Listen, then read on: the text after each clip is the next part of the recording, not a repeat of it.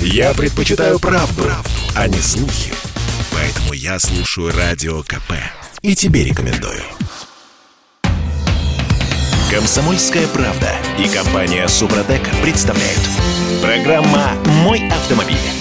Нас с вами становится меньше. В начале года в России было зарегистрировано 62 миллиона 700 тысяч транспортных средств. В начале осени этого же года уже 59 миллионов 900 тысяч. За полгода какая-то корова языком слизнула 2 миллиона 800 тысяч транспортных средств в нашей стране. Всем доброе утро. Я Дмитрий Делинский. Я Алена Гринчевская. У нас на связи Андрей Олег Осипов, редактор портала осипов.про. Андрей Олег, доброе утро. Доброе утро. Доброе утро. Здрасте, здрасте. Пробуксовка дня. Так, ну что, это, это, это что у нас? Народ пересаживается на велосипеды и самокаты? Э, или, э, или мы что-то не понимаем? Ну, это где как? Вот мне бы, кстати, хотелось бы узнать, а сколько составила естественная убыль населения за 2020-2021 год. Там тоже, на самом деле, цифры не радужные. Дело не только в пандемии, а в том, что очень многие люди, к сожалению, уезжают из страны. Ну, давайте будем откровенны. И мне представляется, что снижение количества зарегистрированных транспортных средств является неплохим отражением того, что происходит вообще в нашем обществе в плане его покупательской способности, в плане э, его каких-то доходов, располагаемых прежде всего доходов у тех же самых семей, потому что достаточно важный экономический показатель и так далее. Это лишь демонстрирует, что, к сожалению, наша экономика не очень хорошо развивается. И население тоже, видимо, не очень, так сказать... Не слишком быстро богатеет. Да, богатеет угу. не так, как хотелось бы. Ну, то есть удивляться тут нечему, Андрей. На удивляться, взгляд, нет. удивляться нечему, и дело вовсе не только в том, что автомобили дорожают. Нет. Э, хотя они и дорожают, и будут дорожать. Но, к сожалению, дорожание автомобилей, да, оно в каком-то смысле ограничивает спрос. Мы можем говорить о том, что определенный процент, но по моим оценкам, скажем, процентов 15-20 людей, наверное, отказались сейчас от покупки нового автомобиля, потому что попросту они дороги. Но эти люди вряд ли, так сказать, выкинули свои машины на свалку. Скорее всего, ну, может быть, 15% действительно отказалось от э, собственного личного автомобиля вследствие того, что не могут купить, а восстановить Перешло это дорого. на каршеринг. Перешло на какой-нибудь каршеринг. Потому что ведь надо понимать, что появились появились новые формы владения автомобилем, которые мы в том числе обсуждали. И если мы посмотрим на статистику крупнейших операторов, допустим, лизингового сегмента, которые сейчас, или тех же самых производителей, которые оформляют подписку на автомобиле, то мы увидим, что, к примеру, у одного из, я не буду называть сейчас, у одного из корейских брендов э, только, по-моему, я смотрел недавно, только, по-моему, за последний вот год действия их программы там больше трех тысяч новых пользователей появилось. Это говорит о том, что сервис достаточно востребован. И там вообще уже, конечно, там уже десятками Три тысячи не миллионы. Но здесь важно здесь. сказать, если позволить, еще в одну вещь. Дело в том, что вот на днях, буквально вчера, я прочитал информацию о том, э, что некий автоэксперт, в кавычках, о, да, Господи. предлагает людям не торопиться с покупкой автомобиля, подождать годик-полтора, а там они подешевеют. Я просто хочу сразу сказать, что это абсолютная чушь. Ничего не соответствующая действительности. Ничего дешеветь не будет в обозримом будущем. И уж точно не за год-полтора. Вот а, с погодите, вчерашнего погодите, дня погодите. АвтоВАЗ Ага, Олег, а, насколько я понял логику вот этого самого автоэксперта, речь идет о том, что сейчас авто, дилеры не дают нам никаких скидок, потому что дефицит, а через год-полтора дефицит закончится и вернутся скидки, и не будет необходимости эм, накручивать на допах цену автомобиля, а автосалоны уйдут от этой практики. Эм, вот это имел в виду автопроизводитель. Через год-полтора все успокоится, и мы спокойно будем получать скидки на машины и не будем переплачивать за допы. Вот. Понятно, понятно, Дим. С ним можно согласиться лишь частично. В той части, которая касается переплаты за допы. Вот действительно, тут я с ним абсолютно согласен. Нет смысла сейчас покупать машину для того, чтобы ее купить, и при этом платить за коврики 200 тысяч рублей или за фаркоп 400 тысяч, да, за вот эти навязанные дилерами опции. В таком случае, на мой взгляд, действительно лучше отказаться от покупки. Но не забывайте, что большая часть того же самого доп. оборудования, которое навязывается дилеров, доступна спокойно в интернете и на различных автомобильных рынках по вменяемой, а адекватной, собственно говоря, цене, не по дилерской. А если дилер вам отказывается отгружать машину, да, это уже другой разговор, и бороться сейчас с этим действительно тяжело, когда он без вот этих допов на несколько там сотен тысяч рублей отказывается продавать автомобиль. И в этом смысле действительно можно подождать покупку э, нового автомобиля. Но все-таки есть марки и модели, которые доступны уже сейчас или еще сейчас, я не знаю, и они есть в наличии. Это во-первых во-первых. Во-вторых, э, если, ну, уж так э, стоит, говорить о том, что через полтора года цены на автомобили, так сказать, а, снизятся, и мы получим новые скидки, не приходится. Потому что, на мой взгляд, исходя из текущих экономических условий, из того, как быстро переписываются ценники, размер скидки будет с лихвой компенсирован удорожанием самого автомобиля к этим, э, за этот срок. То есть, если за полгода э, автомобиль подорожает на 10%, то вряд ли мы сможем через полгода а, рассчитывать на скидку больше, чем в 10%. То есть, скорее всего, это будет тот же самый уровень цен, который сейчас, если не выше. Поэтому опираться на это и таким образом говорить о том, что вот не надо сейчас покупать автомобиль, подождать полтора-два года, тогда он будет стоить дешевле, не будет. Ну, не будет. Экономика устроена немножко по-другому, чем думает э, я не знаю, кто этот э, автоэксперт озвучил. Кроме всего прочего, каждый год весной э, дилеры предлагают скидки на самом деле, потому да. что образуется сток. Но если он не образуется, зимой они скидки, зимой скидки предлагают, да, но Конечно. никто на самом деле э, не рассчитывает на них особенно, да. Конечно. А что будет, кстати, пред, машину... предстоящей весной, Олег, вы как считаете? Самый сток образуется, он будет, или все это фантастика пока? Он неизбежно будет, он будет в той или иной степени мал, малым или большим, но он будет. И такие скидки сезонные обязательно появятся, потому что с тем же доп. оборудованием машины прошлого года уже будут продавать. Конечно. Да? И там э, будет ровно на стоимость оборудования вот эти самые скидки. То есть, э, на самом деле, мы мало что выиграем. Учитывая, опять же, еще раз, что 9 компаний сегодня – буквально вчера, вернее, объявили о повышении розничных цен на свои автомобили. И... Первый из них «Лада», кстати. Конечно. И еще один момент. Да, Где у нас наблюдается наибольшие очереди? Да, Дим, еще один момент такой. Где у нас наблюдаются наибольшие очереди? Все-таки в машинах массового сегмента, наиболее востребованных. Я не буду сейчас называть бренды, но, как я уже говорил, в некоторых салонах вы до сих пор без всяких допов можете найти машину в наличии. Я не буду говорить эти марки, но эти марки есть.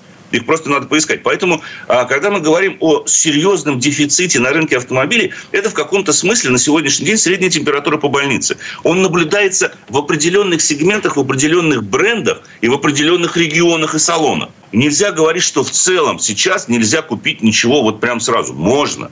Есть машины в наличии, есть премиальные автомобили в наличии, которые стоят, и есть машины дешевые в наличии. Другой вопрос, Китайцы. что их плохо продвигают, и они не востребованы. Китайцы, да, китайцы, пожалуйста, они с наличием. Китайцы очень хорошо воспользовались этой ситуацией, потому что большинство полупроводников э, производится в Китае, а, соответственно, на их заводы они в первую очередь поставляются. С учетом преференций, которые имеют китайцы здесь, соответственно, они смогли восполнить этот дефицит. Но, к счастью, это не помешало некоторым китайским брендам навсегда, надеюсь, что уйти с нашего рынка, и не только потому, что им наш рынок не нравится, а потому что их деятельность привела к банкротству на территории Китая. Это уже хорошо. Это какие? Бриллианс, Зате или Фан. Ну, если их не будет, я не буду плакать, это точно. Я тоже не буду рыдать по этому поводу. Насчет Лифана, не знаю, но, по-моему, Лифан тоже, да, э, они, по-моему, тоже там уже на грани, собственно говоря, банкротства э, находятся. А вот Зате и Бриллианс, они оба уже объявлены банкротом уже в Китае. Давайте да, вернемся в, Россию. У нас тут э, вступило в силу новые требования, вот на фоне того, э, о чем мы сейчас говорим. А, требования... Э, за всеми автобусами теперь должны следить из космоса. А, система Эра ГЛОНАСС передает куда следует сведения о местоположении и скорости автобуса не реже, чем раз, два раза в минуту. Официально заявленная да. цель – безопасность. Два вопроса в связи с этим. Интересно, а сколько автобусов у нас настолько старых, что в них нет Эры ГЛОНАСС? В принципе, не предусмотрено. Угу. Большинство сразу, так. И... Процентов 80. Да, второй вопрос, Дмитрий. А второй вопрос. А, собственно, а, это, а, это такая проба пера на автобусах отрабатывают э, будущие технологии слежения за э, обычными гражданскими автомобилями. Ну, я думал, вы спросите, отрабатывают систему взимания денег за отсутствие установленного ГЛОНАСС в автобусе. Ну, тут за все. Тут одно другому ну, не мешает, одно другому не мешает, Дим, да. Во-вторых, это... особенно забавно эта информация звучит на фоне того, что сейчас можно продавать машины без эры ГЛОНАСС. Это только Временно. в Дальневосточном округе. Да, то есть пока, значит, вот мало чипов, ну ладно, покупайте так, потом доставить. Вот, что нужно. Вот, когда говорят, что вот сейчас можно, а потом доставь, э, всегда пугает. Потом дооборудовать. Да, вот, вот напрягает меня. Вот то ли Нет. опыт жизненный подсказывает житья в этой стране. В общем, все Просто это... так не бывает. Это звучит как э, мы первыми полетим на Марс. Да? Понятно, что в это сейчас трудно поверить. Лестницу на Луну построим. А Лестницу, лифт, лифт, да, построим и да. так далее. То есть это все э, такая история больше из области фантастики. А я вот, допустим, не отказался бы посмотреть, где находится автобус не реже, чем два раза в минуту на каком-нибудь едином сайте. Вот мне иногда приходится... В Москве можно. В Москве, я знаю, могу этим воспользоваться. Есть соответствующий сервис. Я иногда можно, пользуюсь да. общественным транспортом, страшно признаться, но я пользуюсь иногда общественным транспортом, в том числе наземным, и иногда отслеживаю все-таки через приложение, где находится тот или иной Да, то есть в отдельном городе это все нетрудно организовать. У нас уже это реализовано. Но, в принципе, это хорошо, когда продвигаются новые технологии, должен вам сказать. Конечно. ГЛОНАСС так ГЛОНАСС. Бог с ним. Это действительно хорошо. Но вопрос заключается в том, что мы как будем сейчас э, оснащать этим всеми делами вот эти старые пазики. Потому что Москва, Санкт-Петербург, ладно, здесь автопарки автобусные достаточно свежие. Но давайте посмотрим на всю остальную Россию. Какие машины там занимаются перевозкой пассажиров? Или автобус Махачкала-Москва, это же вот куда ему ГЛОНАСС засунуть? Там людям некуда девать, деваться с, с, с поклажей, там очень много багажа. Там датчик уже не влезет. Так, слушайте, э, э, время этой четверти часа подошло к концу. На этой оптимистичной ноте попрощаемся с редакторами портала осипов.про. Андрей Олег, э, спасибо, хорошего дня. Спасибо. Всего доброго, дорогие друзья, берегите себя. Счастливо, хорошего дня. А мы вернемся в эту студию буквально через пару минут. Ну а в следующей четверти часа у нас Юрий Сидоренко. Обсудим, нужно ли обкатывать новую машину. Комсомольская правда и компания Супротек представляют. Программа «Мой автомобиль». А это мы вернулись в студию радио «Комсомольская правда». Я Дмитрий Делинский. Я Алена Гринчевская. Юрий Сидоренко, автомеханик, ведущий программу «Утилизатор» на телеканале Че у нас на связи. Юр, доброе утро. Доброе утро. Доброе утро. В этой четверти часа давайте попытаемся ответить на вопрос, э, нужно ли обкатывать новую машину. Автомастер. Ну что, э, представим себе, что у нас новый автомобиль. Помечтаем на троих. Тяжко вздохнем, вот, го- горестно, но тем не менее, новая машина. А, с иголочки пахнет новой машиной и... Ты что, вроде садись, доезжай? Вроде бы да. Угу. Это вот как раз вот вроде бы, да. Как раз недавно приезжал э, ко мне один из постоянных клиентов, тоже довольный приехал. Он свою старую машину продал и приехал на абсолютно новый прямо из автосалона. Ну, то есть вот приезжает, заезжает, я говорю, о, привет, привет. Он сразу ко мне с вопросом. Вот как раз с этим. Юра, а надо ли его обкатывать, ну, как раньше делали? Или теперь уже не обязательно, ведь автомобили совсем другие стали. И так еще, так, так совсем другие стали и смотрят угу. на меня. Я говорю, Игорь, ну, что, что, что вообще такое а, обкатать автомобиль для чайников? Расскажите, пожалуйста. А, рассказываю. Когда машина приходит с завода, вот, это все новенькое, хорошенькое. Но это все делается, оно друг другу не притертое. То есть вот там есть, например, трущиеся какие-то детали между собой, которые должны за какое-то время друг другу притереться. Я понятно сказал? Да, сейчас все понятно, Юрий. Хорошо, ну вот это бережное вождение, бережный режим, это какая-то специфичная, особенная история, так понимаю. Ну, скорость ну, там 30 км в час, я не знаю, сколько. Я э, первое, что всегда говорю людям, для того, чтобы нормально в, в автомобиле притерлись все системы, нужно просто научиться включать в себе режим чайника, в хорошем смысле этого слова. А, вот. Что он под собой подразумевает? Это, ну, определенный, конечно, скоростной режим, определенное отношение к машине, как вот, э, ну, машина это что-то, которое только что появилось у тебя. Мы с чайниками бываем когда? Когда первый раз получили права, первый раз сел за машину, вас все, все просто восхищает. Не сразу же, конечно, сразу же мы все боимся ездить по, по дорогам, э, приезжаем все такие нервные и так далее, а потом через какое-то время ты начинаешь ездить и наслаждаться тем, что ты ездишь на автомобиле, передвигаешься на нем, ты за ним следишь, его протираешь, там, обслуживаешь вовремя, следишь, чтобы там ничего не капало и так далее. Вот, это я называю режим чайника в хорошем смысле этого слова. Когда ездить уже научился, уже ездишь спокойно и не нервно, но нагружать автомобиль э, очень не хочешь. И за ним хорошо ухаживаешь. То есть ни тапчиков в пол, нифига. Нет, нет, ты едешь, тебе классно, еще если музычку любимую включил, ты едешь, и даже, причем специально соблюдаешь все правила. Правила mm-hmm. дорожного движения, это классно. Ну и, соответственно, надо соблюдать определенные правила обкатки, да. Так, э, вот, вот эти правила по пунктам, Там пожалуйста. же есть целый список от Юрия Сидоренко. Да. Чек-лист от, от Юрия Сидоренко, как mm-hmm. обкатывать, э, как правильно обкатать новый автомобиль. Именно правильно, друзья мои. Не в теории, как это частенько пишут в интернете, а, а, а на практике правильно обкатать. Потому что в интернете есть такие вещи, которые, ну сейчас я, которые просто сложно реализуемы. Я сейчас на этом остановлюсь. Итак, первое. Всего 7 пунктов. Первое. Ежедневный осмотр автомобиля. Это что надо делать? Это перед началом движения хотя бы раз в сутки открывать капот, проверять наличие и уровень масла в двигателе, антифриза, тормозной жидкости. Если есть гидроусилитель, гидроусилитель руля, значит, в гидроусилителе руля.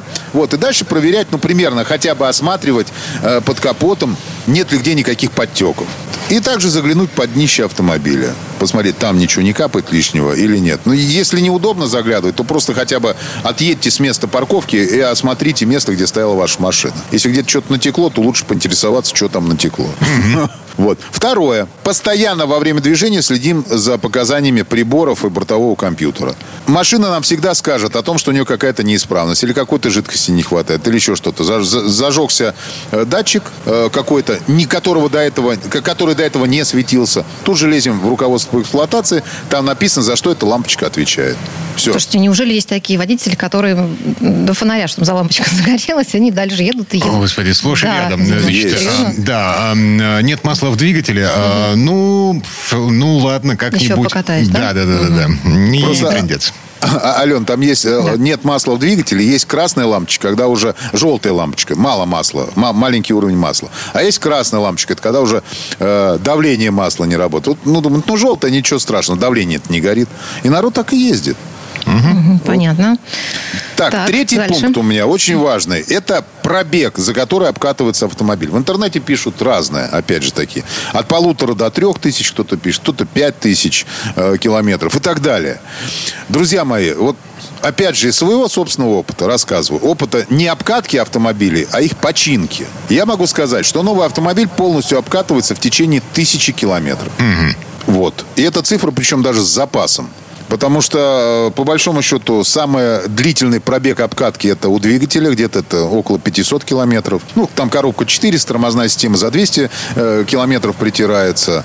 Э, ну, и так далее. Все остальное, все, что притирается, оно меньше 500 километров.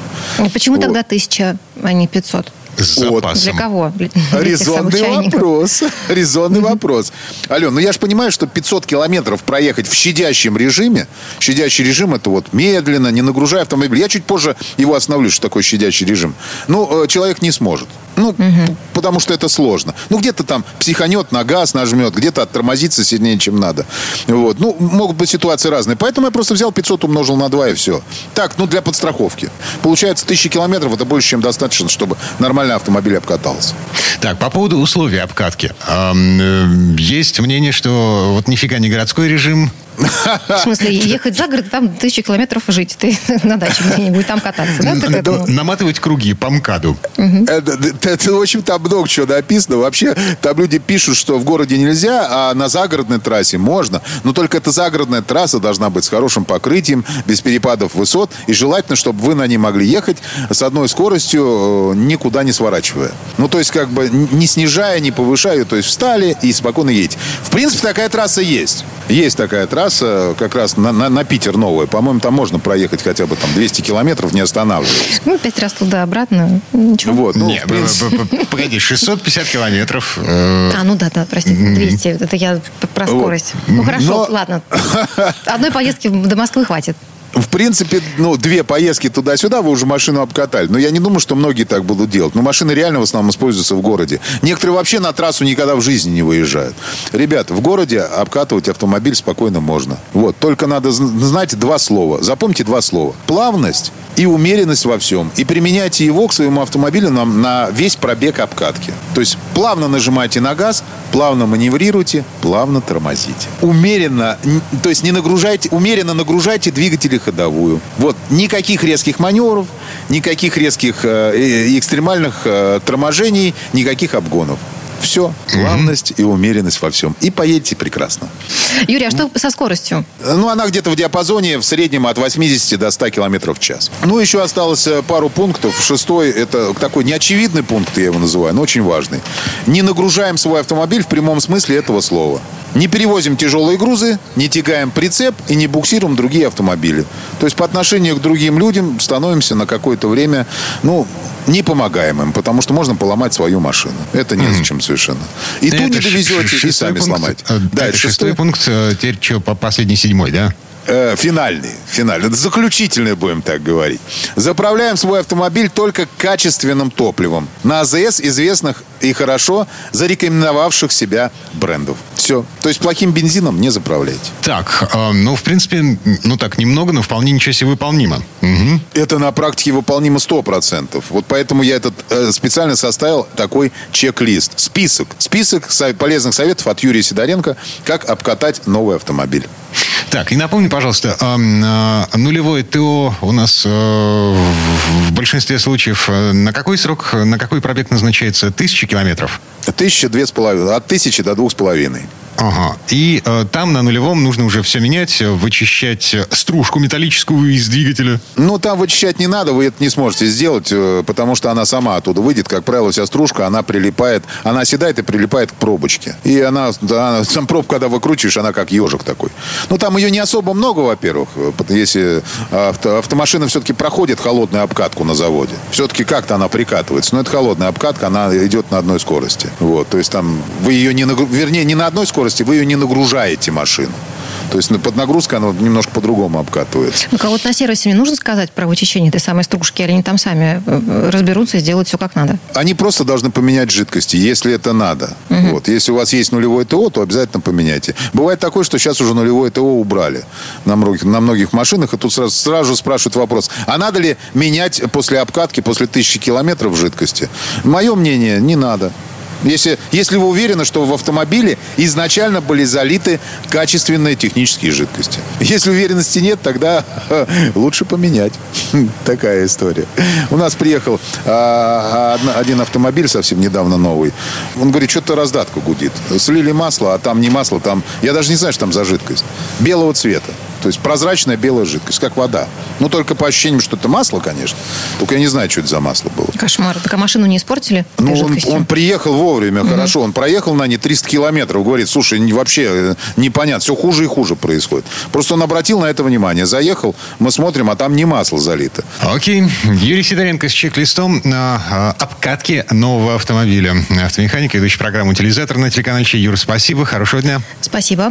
Большое спасибо, всем удачи. А мы вернемся в эту студию буквально через пару минут. В следующей части программы к нам присоединится Федор Буцко. Поговорим о том, что концерн Volkswagen собирается прекратить производство легковых автомобилей с механической коробкой передач, а также о том, что в Корее придумали новые безопасные дорожные барьеры. Ну и в преддверии сезона дождей вспомним, что такое аквапланирование. Комсомольская правда и компания Супротек представляют. Программа «Мой автомобиль». А это мы вернулись в студию радио «Комсомольская правда». Я Дмитрий Делинский. Я Алена Гринчевская. Федор Буцко у нас на связи. Федь, доброе утро. Доброе утро. Всем привет. В этой четверти часа пробежимся по э, самым выдающимся э, новостям из э, мирового автопрома. Дорожные истории. А начнем, пожалуй, с революционного объявления. Значит, компания Volkswagen отказывается от механической коробки передач. Можно подумать, кто-то удивился. Федор? Ну да, кто-то, конечно, удивился. То есть в Европе, например, э, механика очень популярна во всей Южной Европе, там Италия, Испания, Португалия, например, да и Франция тоже. Там много людей покупают машины с механикой традиционно, особенно где такая гористая местность. И, ну вот, вообще многие любят. То есть если нас, я думаю, всех пе- пересадят все равно скоро на, на автоматические коробки передач, это связано там с рядом причин, но они уже стали и они надежные, они комфортные, они уже и даже экономичнее могут быть и даже быстрее, чем механика. То есть был какой-то момент, когда, ну там, а- автомат это такой вот э, помедленнее, да, и попрожорливее. Это уже давно не так. Понятно, что автомат удобнее, особенно в крупных городах, особенно и так далее. Но, тем не менее, как-то отказ от механики, это, э, ну, не сразу он произойдет. То есть, понятное дело, что там, э, если вы хотите купить в следующем году Volkswagen Polo калужской сборки, то спокойно купите его своей любимой механикой, ничего не произойдет. Но, тем не менее, глобально Volkswagen отказывается от разработки механической трансмиссии, продолжения разработки этой системы. А, И уже там со следующего года там некоторые модели не будут поставляться, даже не будут проектироваться вот с э, МКП. А уже там, известно, Tiguan, какие это например. модели? Да. Тигуан, Passat, вот эта линейка. Ну, естественно, вообще, в принципе, мир переходит на электромобили, и там ни о какой механике уже речи быть не может. Э, Погоди, Passat, а, это же Октавия в том числе. То есть Октавия нижегородской сборки, она что, тоже пойдет вся на автомате? Нет, не пойдет она завтра на автомате. То есть э, производство сохранится и для, там, так сказать, не, не ведущих ра- рынков мира. хотя, А, ну как принципе, обычно, ничего- страна третьего мира. А, Значит, с 23 года а, Passat, Тигуаны, а, это все, в общем, будет выпускаться на автомате. А, Это тенденция. Я помню, Mercedes а, пару лет назад отказался от механики полностью. Да, это тенденция и Mercedes, и BMW ранее. Многие компании отказываются от механической трансмиссии. В том числе, например, а, если мы говорим о сегменте крупноразмерных внедорожников, о больших солидных седанах, то там давно уже используются исключительно автоматические или там роботизированные трансмиссии, восьмиступенчатые, девятиступенчатые там, а, и, и так далее. И, в общем, понятно, что вот эта педаль сцепления, она уже там наши дети, наверное, перестанут понимать. И если им вдруг доведется сесть за руль какого-нибудь такого вот трехпедального автомобиля, они просто не будут знать, что это. Ну, как мы сейчас не знаем, да, вот садишься в какую-нибудь там Победу или там, не знаю, Г- ГАЗ-69 и думаешь, а, что, а как его завести? Оказывается, там ногой надо куда-то дотянуться и какую-то педальку маленькую нажать. Вот он стартер-то, как же это так? Ага, и рычажок подсоса еще вспоминаем. Ну да, есть какие-то вещи, которые там механический привод дворников. Ну кто сейчас догадается там руками дворники активировать, там, так сказать, это э, двигателями. Ну вот э, то же самое ждет и механическую трансмиссию. Так что, в общем, начинаем прощаться с ней. Мгм. Поехали дальше. Э, Корейцы придумали, как защитить машину от вылета с трассы. Вот эти все металлические барьеры на обочинах, все эти тросы, натянутые на разделителях, это все на самом деле каменный век, будущее за пластиковыми бочками. Да, верно. Дело в том, что ну, вот есть разные варианты вот этого самого барьерного ограждения. В принципе, очень нужные системы, э, которые, собственно, ну, например, разделяют потоки или там обочину, маш... обочину дороги отделяет уже от э, кювета, чтобы вы не улетели туда. Ну, больше всего распространены металлические и бетонные. А все они проходят э, испытания. Я, кстати, был как-то на Дмитровском э, автополигоне, где проводились испытания металлических отбойников. Это было очень эффектно. Такой, взяли старый автобус, э, загрузили его чугунными брусками а, и, собственно, там закрепили руль в прямом положении. Дальше он таким тросом цепляется через кольцо. Ну, в общем, такая специальная разгонная система. Он на большой скорости, без людей, естественно, без водителя, ударяется в это самое металлическое защитное конструкцию, да, вот в этот металлический отбойник, после этого он вылетает, значит, операторы бегут по сторонам, потому что они заняли, как им казалось, самую лучшую, еще и безопасную точку, но он куда там летит, значит, земля и так далее. Ну, ну, ну, ну, в общем, шутки в общем, шутками, а на самом деле эффектно. Да, отбойники что- нужны. Да, а что в Корее Отбойники пред- предлагает нужны. такого особенного, Федор? А, ну вот придумали новую систему, потому что помимо вот этих металлических и бетонных, еще бывают, кстати, тросовые, да, которые, в принципе, лучше, чем ничего, но на самом деле большой вопрос, потому что а, вот, вот эти вот натянутые тросы, они вроде как не позволяют вылететь навстречу, но машину они раздирают просто на куски. А мотоциклист стоит- так э, вообще он э, в виде супового набора до- долетает до места остановки. Так вот, что придумали корейцы? Они за основу взяли металлические вот эти планки, а между ними вот на средней высоте, то есть сверху и снизу металлическая планка, но а, больше к дороге выступают такие бочонки, которые по размеру и по форме напоминают а, офисные бутыли для воды, вот эти 19-литровые. Но Ну, они из пластика, да, крупные. Сделаны? Они из пластика, Мгм. из прочного удара прочного пластика, который не просто вот он круглый, они еще и вращаются. То есть при ударе, они сами по себе не стоят, когда все окей, но если в них врезается машина, вот так по касательно их бьет, то, соответственно, они начинают вращаться. И это помогает сберечь и автомобиль, и людей, которые сидят в автомобиле. Потому что вот, а, вот эта энергия удара, она переходит в энергию вращения. Бочонки подвижные, да, то есть вот э, это здорово, потому что это помогает снизить ущерб автомобилю и риск получения травм. А кроме того, их покрывают специальные, там, они яркого желтого цвета, покрывают их световозвращающими пленками, там, элементами. То есть такие бочонки их хорошо видно а, на дороге. Ведь это, кстати, одна из проблем тросового барьерного ограждения, потому что на них вроде бы и ставят там маленькие катафоты, но у нас же всегда дорога пыльная, у нас не видно их. Ну, то есть начинается вот эта грязная пора, которая уже вот- вот-вот начнется. А, И вот эта вот вся грязь, там слякоть, это все залепляет, и в итоге это вот тросовое ограждение, его зачастую просто не видно.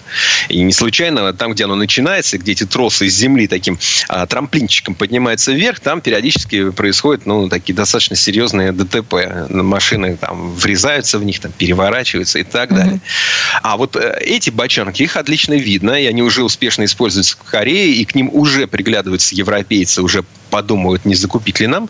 Я хотел бы сказать, что и нам такие тоже очень нужны. Давайте срочно их то ли закупать, то ли э, давайте сами такие же сделаем. Ну, я думаю, да. что у нас конструкторской мысли хватит. И хватит, но это все-таки не очень дешево, я понимаю. Там у них есть минус э, в виде стоимости. Ну, стоимость, э, ну, как когда мы говорим о безопасности дорожного движения, то, в общем, можно и потратиться. Ничего страшного. Я не думаю, что это такие катастрофические деньги, тем более их не обязательно ставить по всей длине дороги. Но если мы знаем, например, что вот есть быстрая трасса, которая вот на каком-то этапе, на каком-то э, там своем фрагменте э, нужно там тормозить, допустим, она поворачивает там в сторону. И в этом месте регулярно происходит ДТП. Приезжает, соответственно, сначала там группа разбора, там возят машину, после этого приезжают ремонтники, огораживают дорогу и начинают выкручивать эти, например, металлические планки и ставить на них новые.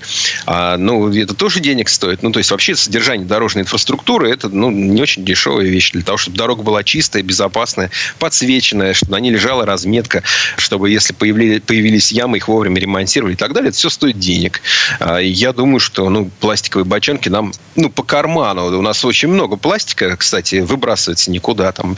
А почему бы нам его не собирать и не переплавлять его в бочонки? Так у нас вместо мусорных гор появятся безопасные дороги. Я думаю, что этим надо заниматься.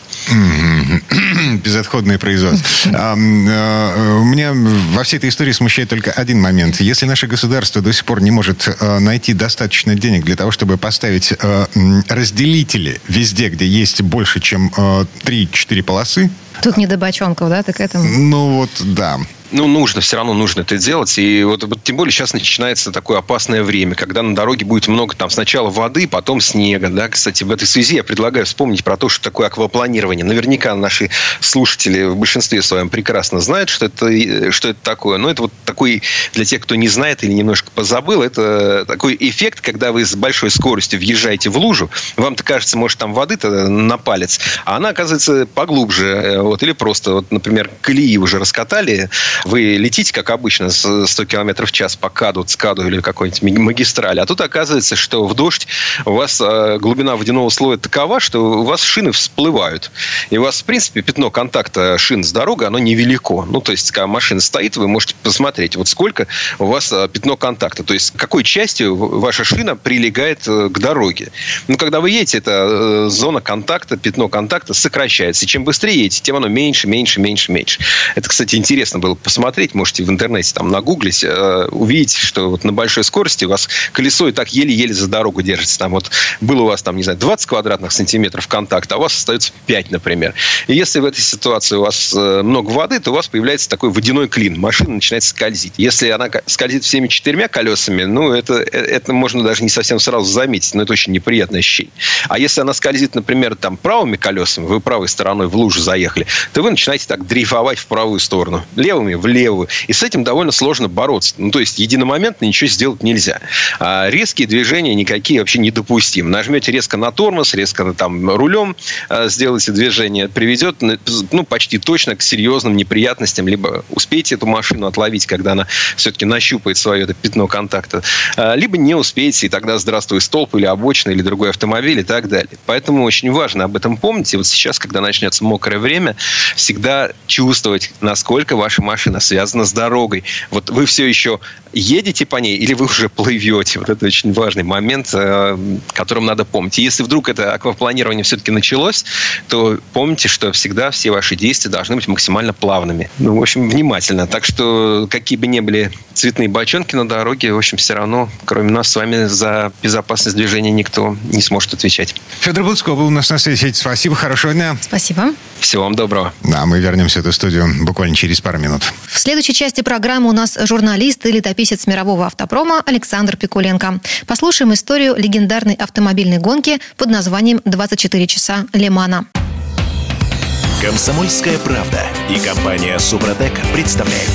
Программа «Мой автомобиль». Это мы вернулись в студию радио «Комсомольская правда». Я Алена Гринчевская. И в этой четверти часа у нас традиционная история от Александра Пикуленко. На этот раз речь пойдет об автомобильной гонке под названием «24 часа Лимана». Это старейшая в мире гонка на выносливость, которая проходит ежегодно с 1923 года неподалеку от французского города Лиман – Бытует мнение, что если Формула-1 служит лицом автоспорта, то 24 часа Лимана – это его сердце. Эту гонку еще называют Гран-при выносливости и экономичности. Но слово Сан Санычу. Предыстория. Странная гонка. Проходит во Франции, а болельщики в основном англичане. И чаще всего на ней побеждали немцы – Буду болеть за наш Аурус или за Тойоту. Фаворитов много, но знаменитые 24-часовые соревнования в Лимане всегда непредсказуемы. Можно проиграть из-за погасшей лампочки в фаре. Целые сутки впереди. Гореть не перегореть. И вообще, почему мы называем эту гонку 24 часа Лимана? Хотя Лев – название города, такой же артикль, как у Легавр, в любом российском атласе значимся как просто гавр. Традиция? Положим. Собственно, и сами гонки 24 часа Думанс, обратим еще раз внимание на изменение артикля при склонении названия города. Событие преимущественно традиционное. Плитка шоколада фабрики «Красный Октябрь» к ароматному чаю в 5 пополудни. Журналисты когда-то именовали эту гонку не иначе, как автомобильным эскотом. Сейчас все чаще обзывают спором ветеранов и зеленой молодежи. В 2021 году самому старому пилоту 75, молодому 17. Одни уже физически не способны переносить формульные перегрузки, другие еще ждут, когда их разглядят. Однажды так разглядели Михаэля Шумахера. В любом случае, в атмосфере Лимана ничегошеньки общего с хищным миром Формулы-1, где долго кукловодил хитрый Берни Эклстоун. 24 часа Лимана – необыкновенное соревнование. Им тесно в пределах гоночной трассы Сарте, и они вырываются на окрестные дороги. География Малой Франции через динамики комментаторской кабины влилась в фундамент мировой автомобильной культуры. Компания Bentley называет свои роскошные модели в честь окрестных деревушек Арнаш и Мельзан. Их жители давно перестали строчить гневные письма в департамент полиции – в прошлом из-за протестов длину трассы не раз подрезали. Суточные бдения обращены себе на пользу. Обслуживание болельщиков превратилось в одну из форм натурального хозяйства. Длина трассы сегодняшней гонки 24 часа Лимана составляет 13 с небольшим километров. За сутки каждый болид проедет по ней в среднем 5000 километров. Расстояние большее, чем от Москвы до Лиссабона. Подсчитывать в автоспорте любят. Можно сказать, статистика – это гоночное все. На карандаш берется не только преодоленные каждым из гонщиков дистанции, но и любая мелочь когда стартовало наибольшее, а когда наименьшее число участников. У кого какая скорость круга, как часто меняли шины, заливали топливо. Святое дело посчитать самых титулованных участников. Кстати, сами пилоты мечтают занести в актив победы в трех наиболее престижных соревнованиях. Гран-при Монако, 500 миль Индианаполиса и 24 часа Лимана. Правда, пока все эти географические титулы удалось собрать только великому Грэму Хиллу. Медлительность развития сюжета «Лиман» сильно напоминает бразильское мыло. Действо начинается в субботу, ровно в 15.00. И больше напоминает не старт, а отправление. Кстати, пишется по-французски «департ». Пару кругов за машиной безопасности. Затем круговерть входит в боевой режим и понеслось. Финиш в воскресенье тоже в 15.00. Можно вечером посидеть в ресторане, вкушая локальные вина, какие-нибудь делимитированные коте-ду, затем выспаться, не спеша позавтракать, окучить достопримечательности, а вернувшись на трек, увидеть прежнюю картину проносящихся мимо тебя болидов. Ретардер Мишлен как и ретардер PlayStation, укращают пылоразгоряченных пилотов на длиннющем прямике Онадье, чтобы не влетали на всем ходу в палисады деревушки Мюльзан, у которой трасса резко сворачивает. В прошлом такое не раз случалось. Тем более в 70-е годы, когда скорости болидов выросли настолько, что за ними не стали поспевать вертолеты, ведущие трансляцию гонку с воздуха. Абсолютный рекорд на счету Ружера Дорше, развившего в 1988 году скорость 405 км в час. Впрочем, если говорить о конфузах, то их Лиман повидал немало. Вспомним дубль взлетевших в воздух «Мерседесов» в 1999 году. Ошибка в аэродинамических расчетах и готовы снимки на первых полосах, причем далеко не только спортивных изданий. А засыпающие за рулем гонщики. В ранние годы еще не было строгих ограничений. Не меньше трех человек в команде, посменная работа по два часа в руле. Наиболее отчаянные головы целые сутки ехали в одиночестве.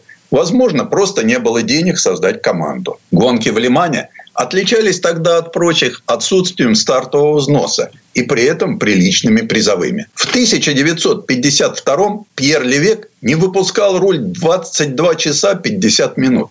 На 51-й минуте его Тальбо вдруг замер. Комиссаром гонки открылась картина спящего мертвецким сном Левега. Его не стали будить. У машины оборвало клапан, заклинило поршень и пробило блок цилиндров. Двигаться дальше она все равно не смогла. Но вот на трассе появились автомобили безопасности. Значит, авария или, например, сильный дождь. Драмы никому не нужны. Научены. В 1955 году один из экипажей подрезал Mercedes-Benz 300 SLR, все того же Левега. И он вылетел с трассы прямо на трибуну. Гонщик и еще 82 зрителя погибли. У тех соревнований тоже был победитель. И он тоже плакал на подиуме. Но были ли это слезы радости? И сегодня комиссары вдоль трассы будут размахивать желтыми предупреждающими флагами ровно столько, сколько потребуется. И столько же будут нарезать крюки сейфетикаров. Удивительное зрелище эта гонка. Несущаяся сквозь ночной лес вереница болидов является собой фантастическую картину. Она повторяется и повторяется. Крутится залитое светом чертово колесо. Комментарий диктора навяз в ушах. Бесконечная очередь автомобилей и мотоциклов с гостевой стоянки. Очередь в обратную сторону. Сплошная стена болельщиков в свете фар. Хруст пластиковых бутылок под колесами. В первом часу ночи уже очень хочется спать. Непредсказуемость Лимана всегда растянута во времени. Хотя иногда вполне достаточно посмотреть начальные и финальные часы марафона. Для Лимана аварии и езда на трех колесах не в диковинку. В 1930-м Тим Биркин по прозвищу «Тигренок» на Бентли с отслоившимся протектором левой задней шины так прессовал Мерседес-Бенц легендарного немецкого гонщика Рудольфа Карачиолы, что вынудил того сойти с дистанции. Сам, конечно, тоже сошел, но обеспечил победу другому британскому экипажу. Между прочим, в Лимане чаще изнашиваются именно левые шины, поскольку на трассе больше правых поворотов. А потрясшая всех в 2016 году остановка Тойоты за три круга до финиша, хотя перед этим они лидировали 23 часа 54 минуты – но наступает воскресенье 15.00, и спустя минуту над трассой запестрели черно-белые клетчатые флаги. И очередная победа Тойоты в Лимане. Чем это обернется? Большой спорт не любит зачастивших триумфаторов. Пусть в этом пандемийном году гонку посетила отнюдь не рекордная 51 тысяча человек, завтра и они уйдут в другое место. И это не могут не понимать устроители. Предыстория. Сан Саныч, спасибо. Это был Александр Пикуленко, летописец мировой автомобильной индустрии. И у нас на этом все на сегодня. Алена Гринчевская. Берегите себя. Программа «Мой автомобиль».